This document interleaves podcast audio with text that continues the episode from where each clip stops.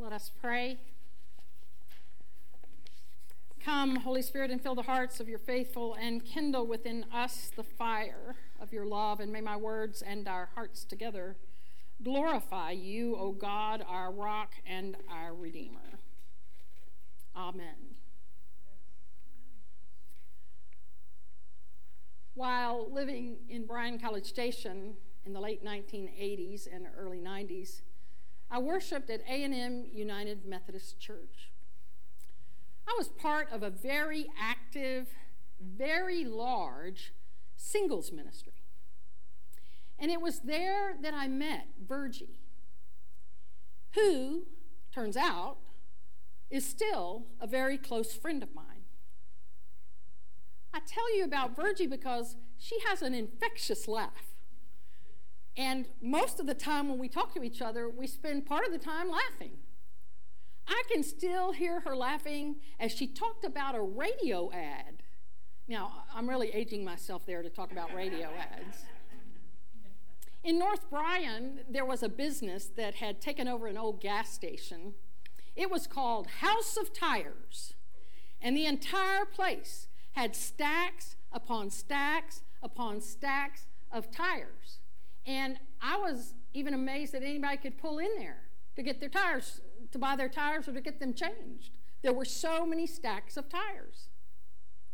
The owner advertised his business and talked himself in the ad and emphasized that they had great discounts on their tires and concluded his advertisement with the words, I'd give them away, but my wife won't let me.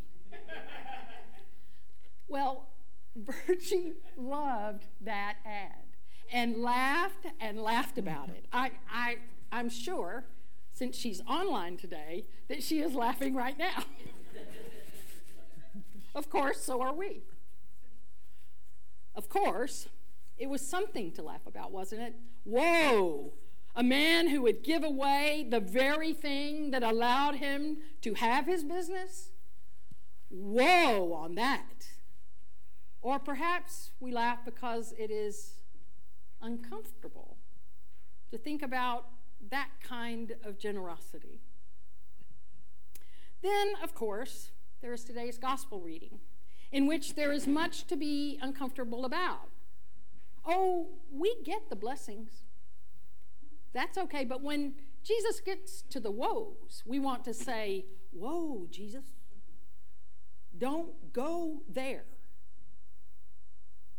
Well, we tend to be much more familiar with the blessings of Jesus from the Sermon on the Mount in the Gospel of Matthew, don't we? Interestingly, Matthew's teaching does not include the woes. It also softens the language a bit, as in, blessed are the poor in spirit, which gives us an out with the poor, doesn't it? We can also be poor because we are poor in spirit. We don't have to pay attention to that over there. In Luke, Jesus' Sermon on the Plain, it's hard going. But it gives us some important things to consider. From the opening pages of Luke's gospel, we hear the care that Luke has for the poor. We hear Mary, who has just been told she will bear a child of the Most High God, sing a song of magnificence, so magnificent that that is what we call it because it begins with the word. I magnify the Lord. The Magnificat is what we call it. Mary sings that song that reminds us that the poor will be lifted up and the wealthy will be brought low. The Sermon on the Plain, however, gives us some interesting ideas about all of this. The writer is clear that wealth and power isolates us from God and from each other, and especially from the poor. Who are the rest of humanity, right? But it is equally important to note that Luke doesn't consider wealth and people of wealth to be beyond redemption. I mean, the other lesson assigned for today is the story of Zacchaeus, a tax collector, whom Jesus calls down from a tree where he has perched to see Jesus and, and asks to come to his home to share a meal. Or how about Lydia, the woman who traded in purple fine cloths and who did so in order to fund the ministry across the Mediterranean of the Apostle Paul?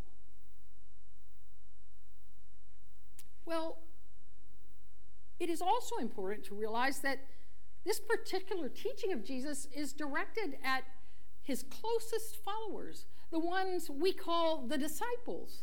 This wasn't for the crowds. This for, was for the people who were all in. They said they were all in. When Jesus said, Come and follow me, they got up and went, right? Well, maybe that's a lot like us. I mean, we're here today after all, we're online today after all. We come periodically or many Sundays a year to live into, to hear about and live into this calling of Jesus, this claim of Jesus upon our lives. It's also interesting to note that the language of the blessings and woes, at least in English, can be interpreted as, as um, first person. Blessed are you, Joe. Woe to you, Joe, is to be faced with a personal responsibility. But in the Greek, it is plural. It is second person plural. So to read it as the Greek offers it in second person is to recognize that this is not just about me. It's not just about you. It's about all of us. Blessed are you, the people of God. Woe to you, the people of God. And of course, the big question then is what does this tell about tell us about who God is? Up till now we've talked about how we respond, but what does this tell us about the God we come to worship? What does it mean to worship God?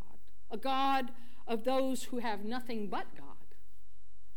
What does it mean to worship God? A God who sees all of us as poor, including all of us who would protect ourselves with all our possessions. What follows then are examples of how we're supposed to, to live love your enemies, do good to those who hate you, bless those who curse you, pray for those who mistreat you. When you're struck, offer the other cheek, and do not withhold even your last shirt if someone has taken your coat. Oh, and give to everyone who asks of you. Remember the house of Tires' owner? Give to everyone who asks of you. And if you give it, then don't ask for it back. Well, if you're squirming, join the club. No one really likes to hear this. I mean, really? Maybe it's comfortable here in the church. But once we get out the door, do we really want to have to think about that? Loving your enemies? Caring for those who have hurt you? and all the other stuff that comes with it. Now, I know you didn't come to church today thinking, maybe at church today I'll be challenged. Maybe I'll be asked to love my enemies. I don't think that's what you came thinking today. But this is what Jesus asks of his closest followers. And it's complicated. We all know this is complicated. What does it mean to love those who have hurt you? We know enough now about relationships that we know that that can be a very dangerous thing. So, loving doesn't mean that we have to be in relationship. It just means we have to learn to love. So, and all that's very hard. And it's very, very complicated. I know that. But what I think this is really asking of us is to think for a moment about what we value. What do we value? Does it offer blessings? Does it offer woes? How are we going to live with all of this? Maybe we will wrestle like Jacob did with the angel until we can get a blessing from it. And that might be a long wrestling, and that's okay. How are we going to live? As you know, we have a Wednesday evening book club online. Uh, and right now, we're not studying a book as much as we're studying the book. Uh, we're taking the sermon scripture for the next Sunday and talking about it. And so we talked about this scripture on Sunday, and we all talked about how hard this is. How do you make sense of it? How do you live into it? Well, Mona Maillard, who is one of our regulars and is one of our online members who lives in Houston, well, I, I should back up. I, you know, at the end of the night, when we were getting ready to sign off, we all talked about how we get into these conversations and we get all whipped up and all kind of energy throwing, flowing through our bodies and our heads and our brains. And so it's hard to go to sleep. It is. And, and for extroverts, especially, because once you've been around a bunch of people, you just, boom, you know? I mean, you just have a hard time settling down. So, uh, and Mona's not an extrovert, I don't think, but she was having a hard time settling down. Her brain was going, going, going, so she emailed me. And uh, she said, I just couldn't go to sleep. She was supposed to leave at like 4 o'clock in the morning for a trip the next day, and she just couldn't. So she sent me the email to try to get it out of her head so that she could go to sleep, and I hope she did. But she wrote this email to me, and, and I want to paraphrase it for you because I think it's a good lesson. She writes, What if the woes are our sorrow and God's sorrow? Because we miss the joy of giving, feeding, weeping, and lifting others up. And all of those things create a closer bond with others and with God. So God loses, and we all lose when we don't practice these teachings. Hopefully, listen to this. Hopefully, we strive to be saints to someone by the deeds we do, the witness we give, and change a life or a relationship with God for that person. Maybe that's what this lesson is all about. Heartfelt giving and joy blesses us and others and God. And most of all, joy begets joy.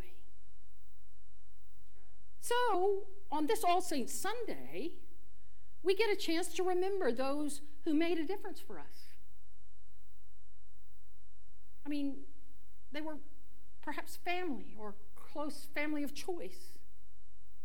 They were the people who offered us a kind word when we needed it, a shoulder to cry on, a prayer, a hot meal. And that changed lives, our lives, and changed the culture in which we swim and the world in which we live.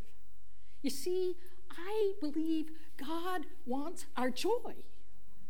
And Jesus was trying to teach us that, that we can go about being ourselves, and you know what? God's going to love you anyway, just exactly how you are. But God wants our joy. God wants us to find what it means to be to care for the poor, to care for the brokenhearted, to remember those who have transformed our lives. You know, um, this is the desire of God's heart that we get a running jump into heaven by doing and being the things that Jesus is trying to teach us. We get a chance to practice right here and now in this place, in this time to be the people God has created and desires us to be long before we make that journey, that step into the heavenly realm. Well, upon graduating from Perkins School of Theology in Dallas, I returned to Bryan College Station in 1994. And Virgie and her husband Jim and I think their kids were grown by then, but uh, they are there and still live there. And then in 1997, I answered a call to Pastor Friends Congregational Church, United Church of Christ, in College Station. So I was there on November 18th, 1999, when the Texas A&M University bonfire that was under construction collapsed, killing 17 Aggies, young people, and injuring 27 more. Among those killed was Timothy Kerlee. And I raise his name for you not because he was more important than any of the others, but because of the story his mother, Janet Kerlee, wrote about when speaking of his death in her self published book. Tim was not initially killed by the collapse, but was rushed to the hospital, allowing his parents to ar- arrive in time to speak with him. As she sat beside his bed, touching him lightly because his wounds were over his whole body, she said uh, that she would always love him. She would always and forever love him. And she said, You know, when God calls you home, in that moment, you will wonder why you stayed so long.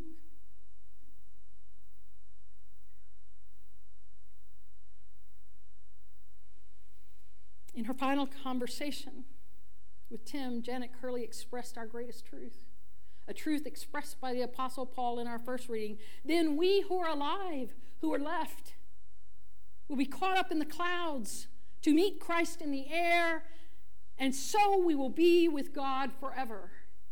You see, there is life, and then there is life. We only momentarily step into death. But in the blink of an eye, we live again. And for those who have gone before us, we are only momentarily separated from them. For them, time does not exist as it does for us. And some of our best living will be done through those we leave behind. Listen to that. And all those we have loved and who have joined God's eternity before us are counting on that. They're counting on our best living because they are with us even now. Jesus was counting and is counting on that too our best living. This is the good news of the eternal love of God, the resurrection of Jesus Christ, the presence of the Holy Spirit in our lives now and forever. Thanks be to God. Amen. Amen.